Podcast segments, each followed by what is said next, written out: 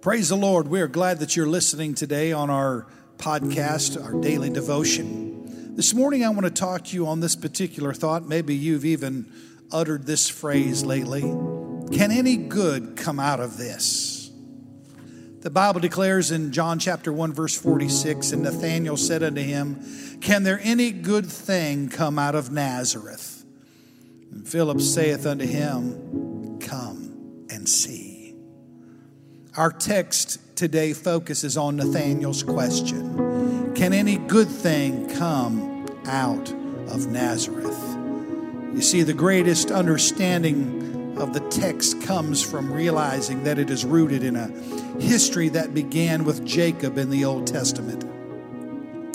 Jacob had 12 sons Levi, Simeon, Judah and Joseph, Issachar and Dan, Benjamin and Asher. Gad and Naphtali, Reuben and Zebulun. These 12 sons all received an inheritance and blessings from Jacob. But the one who received the least of the inheritance was Zebulun. Zebulun, if you remember, he was the sixth and last child of Leah. He was told that his descendants would be those who would dwell by the sea at the very edge of the land of promise. Hundreds of years later, as the children of Israel came into the promised land from Egypt, the 12 tribes divided up their new land. And in keeping with the blessings of Jacob, the tribe of Zebulun was given an area of land that was near the Sea of Galilee. This was what would be considered the cheap seats of all the land. It was the least desired location and not so wanted place in all of the land. It was a small area of land next to the sea that would not be able to grow anything or produce much profit. It would instantly classify his, the descendants from the rest of the family. His family appeared to be lesser. The land of Zebulun inherited uh, that Zebulun inherited became one of the most despised places among the people of God. For the most part, it was what we would consider backwoods. It was assumed that those who came from Galilee or any of the cities of that area were generally considered unlearned, uncultured, with little or no chance of achieving success. Then, one day, one day, one of its hard-working families bore a child that would put their little area on the map.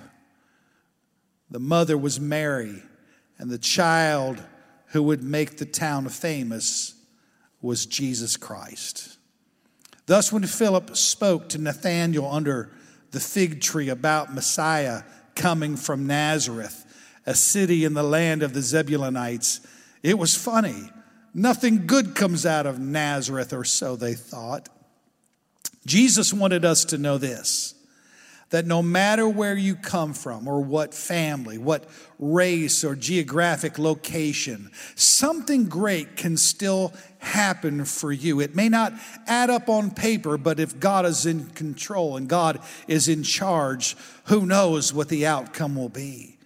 You see, Philip's answer was simple you're just going to have to come and see. You see, today many people face similar situations and are living in very difficult situations.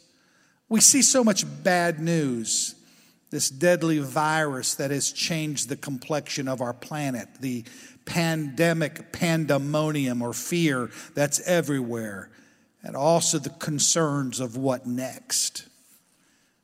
I believe that the devil has been playing mind games with some listening today. He is trying to convince you that you are hopeless, that the uncertain season that we are in will never change or get better. Therefore, you must live in fear. You see, when Philip came to Nathanael, he said, Come and see the Savior. And immediately, Nathanael wanted to know this. Well, you tell me where he's from. Did he come from Jericho?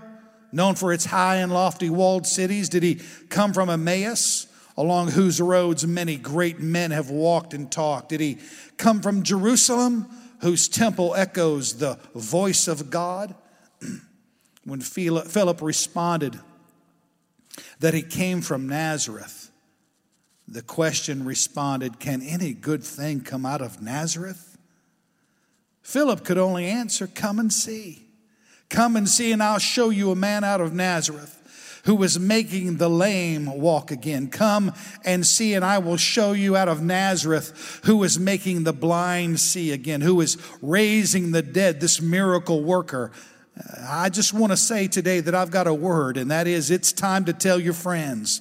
It's time to tell your family. It's time to tell the negative, fearful, doubters, and unbelievers you just wait and see.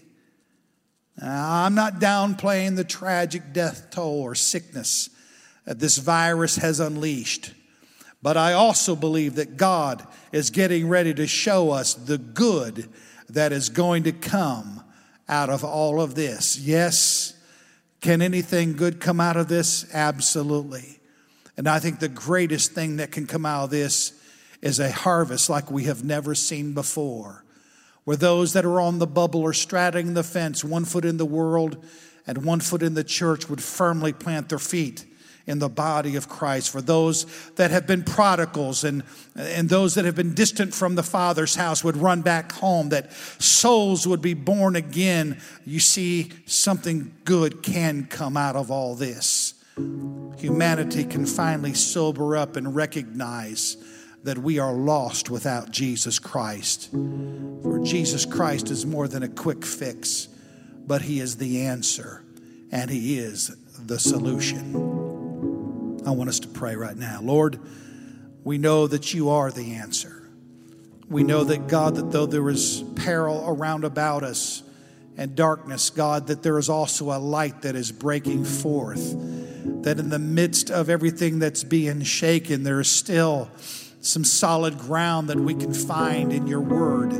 Lord God, I pray in the name of Jesus that you'd settle the minds and the hearts of every soul that is listening today, and may they bind together with me in this prayer right now. God, I pray in the name of Jesus that men and women that are listening, that this will be the good that comes out of all of this, that they started listening to a web stream, that and they started listening to a, a podcast or devotional, that something through these messages got a hold of their heart, and now they have determined to live the rest of their lives for you. God, we give you glory and give you praise and trust you for revival like we have never seen before. In the mighty name of Jesus, we pray.